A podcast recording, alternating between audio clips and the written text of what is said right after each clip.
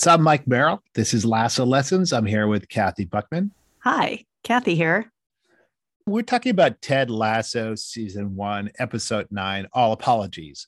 And the title here seems not only to refer to the subject of this particular episode, but also invokes the song of the same name by Nirvana. And this is a show that likes its musical cues, it likes its music to be quite literal in the way it connects to the show often, uh, and it likes the 90s. So this seems fitting. A question that our parents' generation like to ask others is Do you remember where you were when JFK was shot? The question I like to ask people, my generation, is Do you remember where you were when you first heard Smells Like Teen Spirit? That's a great question. I believe I probably saw the video on MTV. I I don't have a specific memory. I definitely remember when Kurt Cobain died. I remember very distinctly. I was at a party and it stopped me in my tracks. I turned to the person I was with and said, "Do you know what this is?" Because I was so blown away by it. It definitely felt like nothing else that was out there. The the sound, the attitude, the song title, it definitely called attention to itself. Yes, it inaugurated a whole Gen X ironic music library that we're still recovering from, probably. All apologies opens with Roy emerging out of icy water like a kraken, but he's actually in a dumpster in the training room. And I've got my doubts this is the way that Premier League players ice down. And it really draws attention a little bit to the fact that this, this clubhouse is not decked out the way that most premier and higher level sports clubhouses are today. I mean, it's kind of decked out in the way we want to imagine a clubhouse to be with everyone on benches. Yeah, I have a story about that. Took my kids to tour Fenway Park in Boston. And the whole point of Fenway is that it's sort of a dump because it's so old. When we got to the part of the tour where they took us into the visitors clubhouse, there were three people on our tour who were actually from Barcelona. And they could not believe it. They said, We're from Barcelona and we cannot believe how dank, small, dark, and uncomfortable this looks. And later, I did have the pleasure of visiting Barcelona and took a tour of the stadium there and got a, a, sense of what they were talking about. I think when the soccer team in Barcelona visits their clubhouse, they are not seeing anything that looks like Fenway. I saw clean, well lit, airy, open spaces with soak tubs and plunge pools. And yeah, it was pretty nice. Nothing like what we see in FC Richmond then. FC Richmond is much closer to Fenway than it is to Barcelona. I would say. Yeah. I think that's right. And I think it's probably designed to make us not see these players as super privileged people. Um, and it's designed to keep them close to us, keep them kind of working stiffs. Yeah, make them relatable. Yeah, I think that's right. If the obvious visual reference isn't clear of Roy lifting his head up from icy water in a dumpster, Ted will make it so calling Roy Oscar the Grouch, which seems right both visually and because Roy is, to put it mildly, grouchy. The scene plays up Roy's pain and his decline. The TV announcers say it's been a tough day for Roy, and then the TV blares on about Jamie's success at Man City. Then Dani Rojas shows up, of course, and sings as he runs on the treadmill. Roy's age, his decline, they're all highlighted here. We've noted that in the first 90 seconds of Ted Lasso, often a lot of things happen. Often all three strands of the show are threaded through that 90 seconds. We saw this, for example, in the last episode the Diamond Dogs. Here, though, they spend the whole time really focused on this one thing, this focused on Roy's decline, Roy's challenges, and Ted's need to address this. This does seem like a bit of an echo to something from the previous episode. We saw Ted beating himself up in the clubhouse, and now it's Roy who really feels like he lost them the game with an own goal and it's almost like he wants Ted to yell at him, but that's not something Ted's going to do. Ted almost repeats a line he heard from Higgins in the previous episode, The Diamond Dogs, where Higgins asked Ted in the wake of his encounter with Sassy, Rebecca's friend, why he's insisting on going 12 rounds with himself, beating himself up. And Ted says it specifically to Roy that you're beating yourself up We now see Keeley once again approaching Rebecca, reminding her that if she, Rebecca, does not tell Ted that she, Rebecca, was the one who had Keeley and Ted photographed by paparazzi, Keeley will. So she had warned her this at the end of the last episode, and she reinforces it here. Keeley does this very interesting thing. She nearly repeats a line from Ted that Ted has spoken, not in Keeley's presence, that Ted has spoken about girls being mysterious and dark and dangerous. Keeley pretty much repeats this line without having been there. Rebecca will repeat it at the very end of the show for a third time to Higgins. And also later, Keeley will repeat a line that Dani Rojas says about the body being an amazing thing or a magical thing. Dani says it again, not in Keeley's presence, but then Keeley says pretty much the same thing to Roy later. And this kind of double repetition seems non accidental. I'm not sure what it really means. Maybe it's highlighting Keeley's empathic tendency. Like she almost reads people's minds, or she's just in touch with the zeitgeist of the whole community. Yeah, Keeley is emerging as a non superficial presence in this show. I think most of what she does here is meaningful. And I think you're probably right that Keeley is in touch with things and speaks the truth and makes connections for people. Yeah, it's unrealistic, but in some ways it's very fitting, I think, for her role in the show. Once again, we have a press conference. Predictably, Trent brings up the fate of Roy. Ted replies that Roy is the backbone of the team. After the conference, Coach Beard and Nate confront Ted to talk to him about Roy. And they stand side by side uh, in front of Ted, and Ted suggests that maybe they're going to perform some improv for him. And, and, this has to be seen as a reference to the origins of the show. So Jason Sudeikis, Ted, and Brendan Hunt, Coach Beard, actually met doing improv in the famous, it is truly famous, Boom Chicago Club in Amsterdam. Other alums of this club include Ted Lasso's showrunner, Joe Kelly, Seth Meyers, Amber Ruffin, and Jordan Peele. That's right, Jordan friggin' Peele. And we'll talk more about the influence of improv on the show and what it means for leadership in uh, future pods. Presumably, all of these people had the experience of what it was like to be an American, living abroad, having those fish out of water moments. Coach Beard and Nate are confronting Ted over Roy. They want him to replace Roy in the starting lineup with one of the other players. He tells them that while he values their suggestions, he won't bench Roy. Rebecca sends notice that she'd like to speak to Ted we believe to come clean. Instead, she fails to do so. And she does so in one of these hallmarks of the show, which is one of these meta moments, which she procrastinates telling Ted by noodling on the etymology, the word origin, of the word procrastinate. Uh, once again, the show is very focused on the nature of words and how they make meaning. Rupert now enters and tells her that he and Bex, the young woman to whom he is engaged, are going to have a baby. It is clear that this was a point of contention in their marriage. Rebecca wanted to have children, Rupert did not. He tells her that it comes down to being with the right person. This seems to be a kind of a nasty inversion of what Higgins had said in a very positive way about his own marriage. In the past, when this sort of things happens, Rebecca seems even more driven for revenge on Rupert. Instead of this case, we see her descend into the clubhouse to admit her treachery to Ted.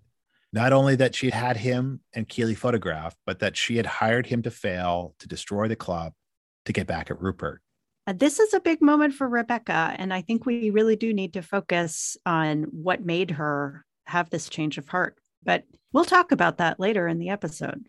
Ted, though, I think clearly a bit hurt, immediately forgives her. Divorce makes people do crazy things, he says. And we see yet another hug, the longest yet. We now turn to Ted at practice. Coach Beard gives Ted the cold shoulder and the silent treatment all at once. Nate flees when Ted tries to speak with him. Clearly, they have found his rejection of their advice very much not to their liking. Ted, in response, agrees to speak with Roy.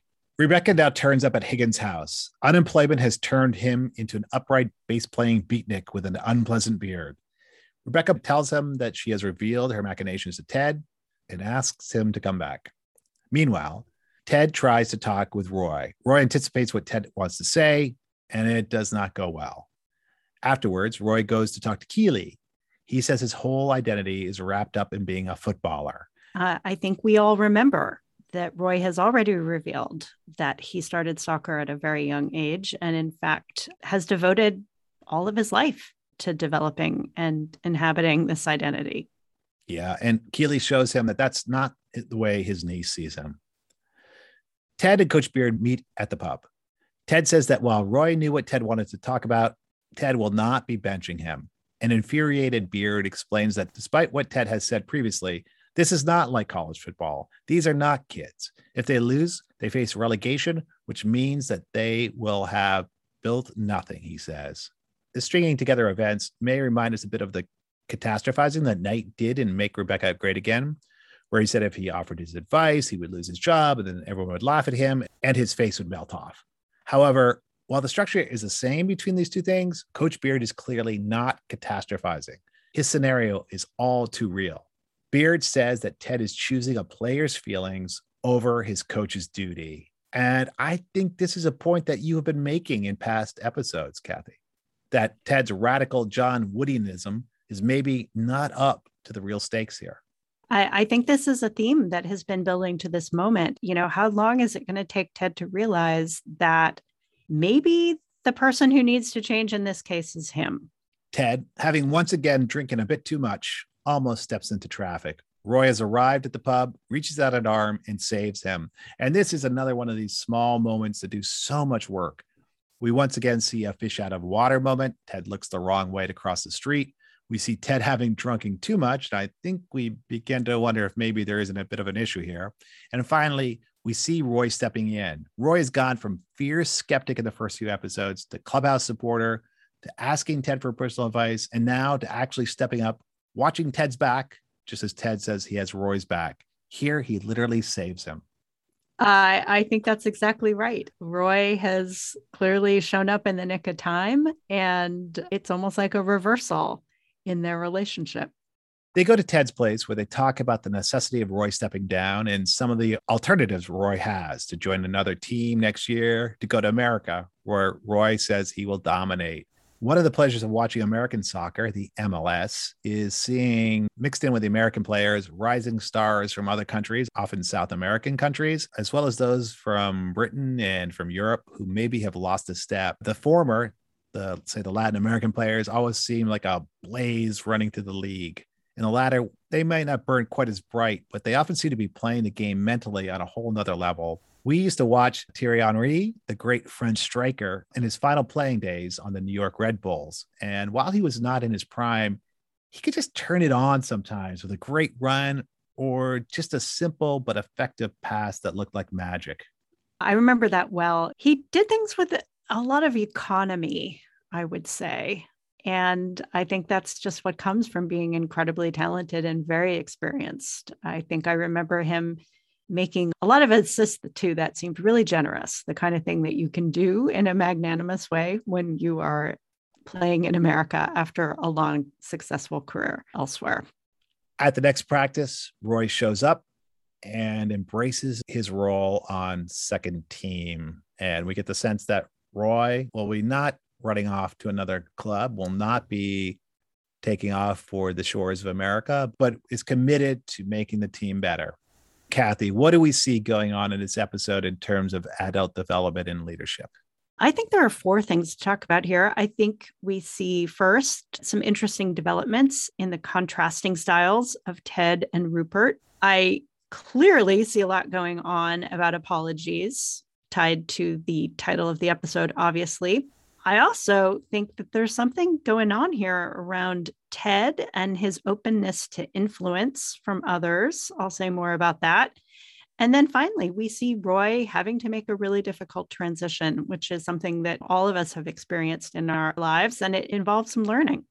Maybe we should talk first about this distinction between Ted and Rupert, because we see Rupert at his most Rupert in this episode, I think he's extraordinarily cruel in this episode and it results in a big moment almost a climax in the arc of rebecca so let's back up and let's really frame this what we see in this episode are a couple moments where ted is really leaning into something that is very ted he is boosting people up he is showing up in moments in their life and he's trying to lift their mood. He's trying to make them notice what's good rather than what's bad.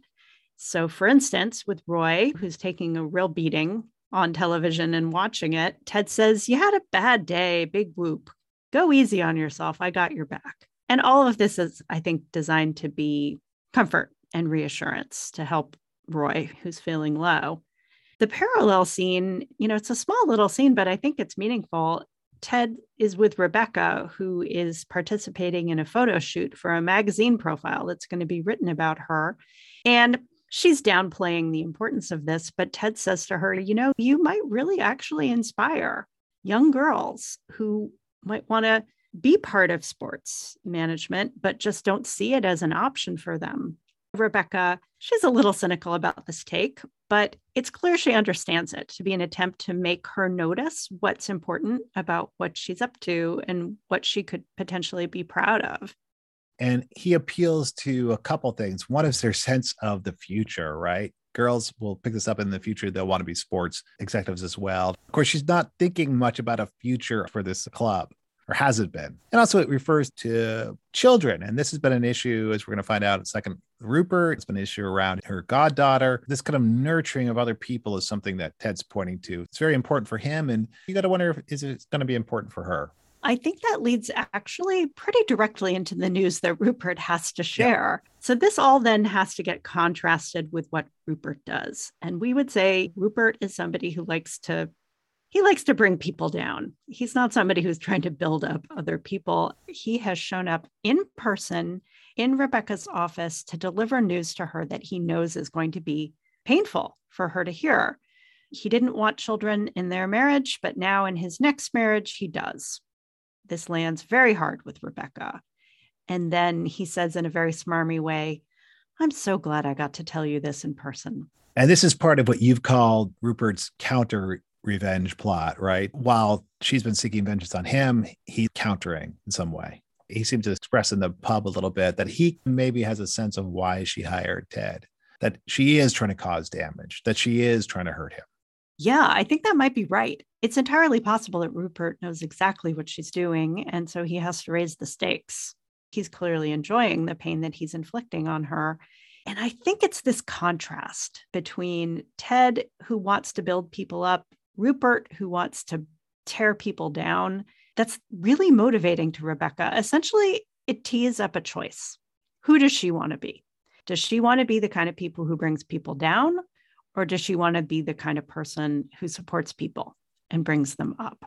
And so you see this as potentially motivating her to cut through sort of her reluctance to have this difficult conversation with Ted and to go and speak to him. Well, she's not quite ready to do it yet. It takes one more step. She knows she has to deliver an apology. So let's talk about the second big theme here, which is apologies. Rebecca knows she needs to deliver one to Ted. Keeley is encouraging her to do it.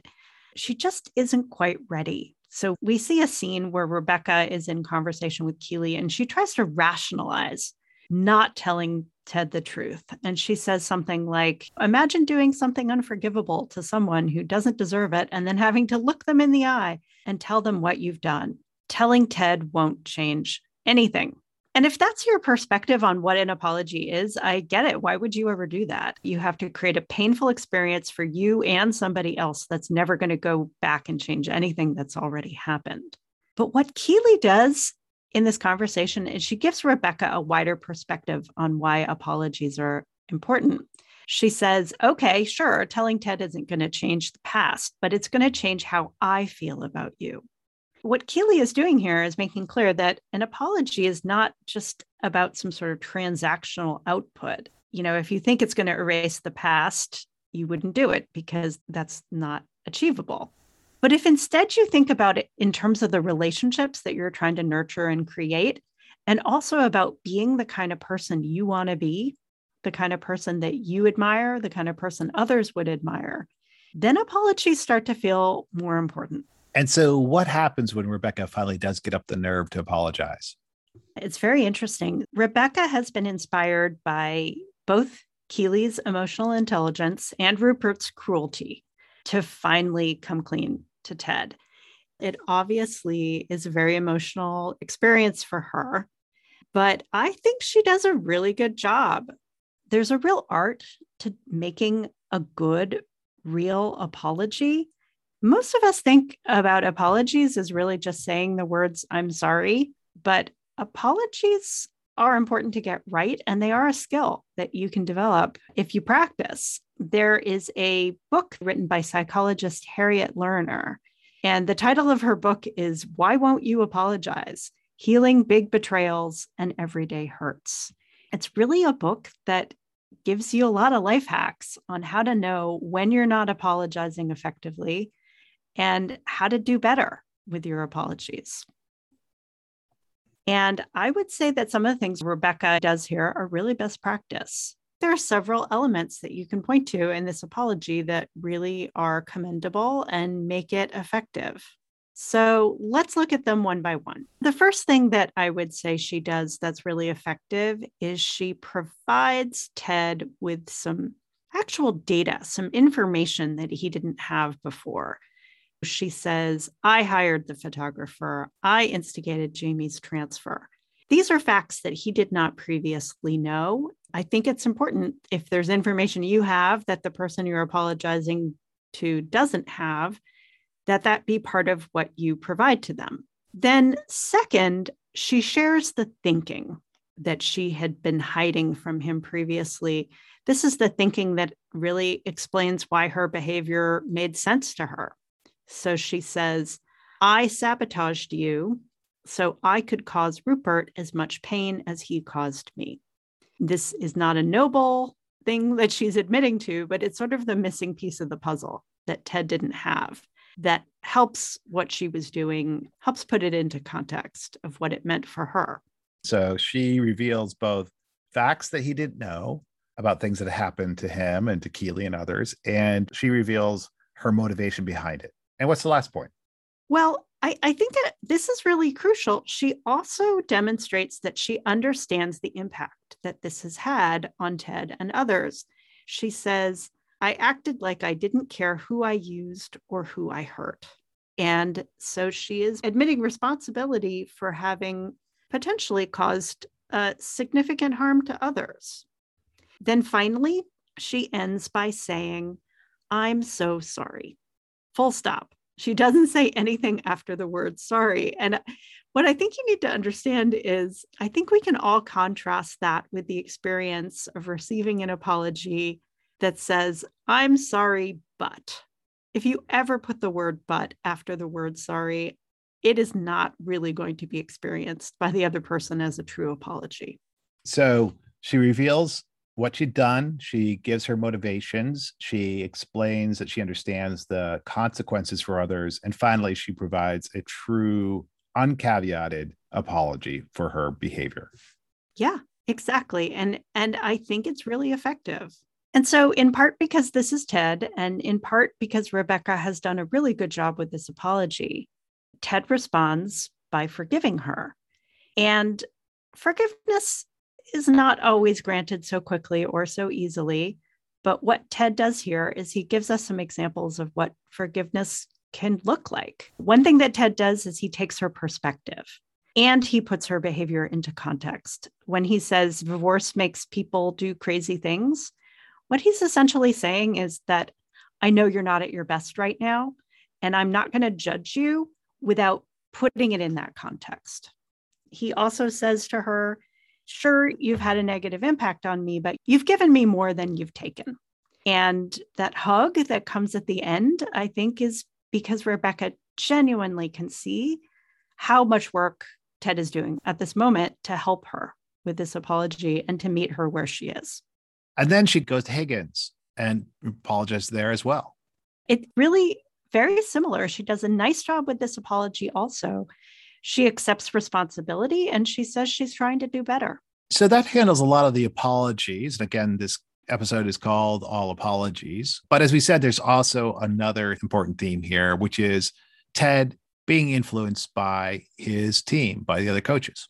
Yes, exactly. I think this is, in many ways, a very relatable theme for those of us who work in organizations. It is often the case that a leader has a strong idea about what's right. And it is also often the case that people on the team don't agree and feel that the leader should change his or her mind. Nate and Coach Beard do something really important. They try to very specifically and directly lobby Ted to change his mind. They show up in his office and they try to influence him. They do this by, first of all, giving him specific quantifiable data. Nate says, Roy has made significant mistakes in the last five matches. This is really important information. You know, if you want to try to change somebody's mind, it's useful to share with them the data that you're using to form your point of view. Then Ted himself sees the evidence during training while Roy is trying to keep up with the younger players and repeatedly failing to run as fast as they can.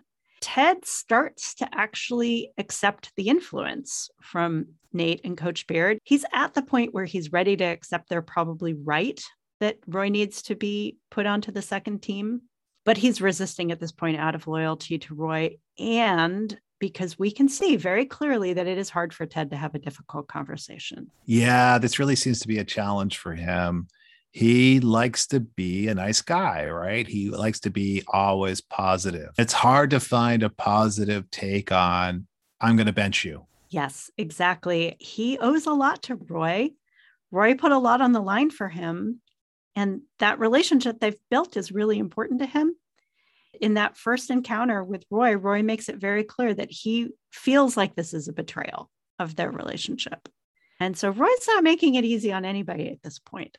But Coach Beard is not done. Coach Beard in the pub scene frames this all up for Ted in a way that I think finally gets through to him, which is it's good to focus on your players, it's good to focus on players' feelings, but you have to think about what you're sacrificing to do that he says you're putting a player's feelings over your coach's duty. It, it's almost like this framing that Coach Beard puts on it. It's very similar to what Keeley has done earlier. He puts it in terms of a choice of who do you want to be? Do you want to be the person who lets down one person, or do you want to be the guy who lets down everybody? And framed this way, I think at this point, it's very clear that Ted has opened himself up to the influence of his team, he's ready to change his mind. So I'm going to bring this back to what's relatable for all of us. It can be really frustrating when the boss doesn't change his mind, and they don't always. But I think it's a hallmark of good leadership if you're willing to show that you're listening and you're willing to engage, not just in the point of view of others, but what they see as the consequences of the course of action that you want to take. And I think it is really hard for Ted to have this talk with Roy. And it's interesting because, in some ways, his inability to talk with Roy echoes Rebecca's uh, inability to talk to him about what she needs to talk to him about. It's this tough thing to talk about. And so she procrastinates by breaking down the word procrastinate. Ted does something different. Ted tries to start his conversation with Roy. I'm talking about a video he saw of a kitten and a little baby chicken becoming friends. He said he picked up this habit from his mother, who, when she wanted to speak with him, always started out with what he said was something weird, something overtly nice. And it's almost like in that very moment, as his language kind of breaks down around this, he's recognizing this maybe is not the best strategy. And in, in her words, I think we can see the origins likely of, of Ted. We've heard a little discussion of the influence of his father, and now we're hearing a little tiny bit of a discussion of the influence of his mother on him. And it's interesting because what his mother has taught him in some ways maybe isn't the best for having these difficult conversations. Yeah, I think that difficult conversations are really important at work. And I think we all know that we have reflexes for these difficult conversations. Somebody with a personality type like Ted is going to struggle reflexively with starting the conversations and being direct. And what he's told us about what he learned from his mother, you know, it's psychologized, but it's really true. That is a big part of where our reflexes come from. This is one of the areas where Ted needs to grow as a leader, is in having a more balanced approach to saying things that need to be said, even if they're going to be painful for the people who need to hear them. And there's a very well regarded book out there. And the name of this book is Difficult Conversations How to Discuss What Matters Most. It's by Douglas Stone, Bruce Patton, and Sheila Heen. We're not using the frameworks in that book today, but if you're interested in this subject, many have found that to be a useful book, and we'll probably end up talking about it in later episodes. And I think the last thing you suggested was that once again, as we did in the Diamond Dogs, we're going to see some cognitive reframing at work. So, th- this theme is around Roy and his transition, but I really do think it's a callback to the last episode. Roy needs to change. He's at a turning point in his career, and change is difficult. It's hard to change. And the way that he's framing this for himself is making it really difficult. Roy clearly has his identity tied up with the idea of being the best football player on every team he's ever been on. And it's very hard for him to imagine who he is without that frame for his identity. Keeley, she's really good about this. She helps him reframe the situation first by showing him that's not all that he is, right? If you ask his niece, who's your uncle, she's not even going to mention football. And second, she helps him see that in a lot of ways, he's worried about what other people think of him, that other people are going to see him as a has been or won't know what to do with him. And really, breaking out of this frame is what he needs to do in order for this transition to be less painful. He needs to own the story about himself and see himself as more than just how people view him or how he's always viewed himself. Because Keeley's kind of magic, it happens. Roy gets there, he gets there on his own. And in that final scene, we see Roy put himself on the second team. He literally pulls the second team penny over his shoulders. And it just is a visual indication of he's accepting his role. Exactly. He's taking it on willingly and trying to make the best of it.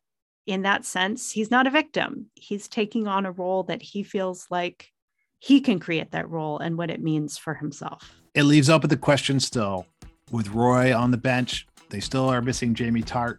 They still are a team that's not fully running on all cylinders.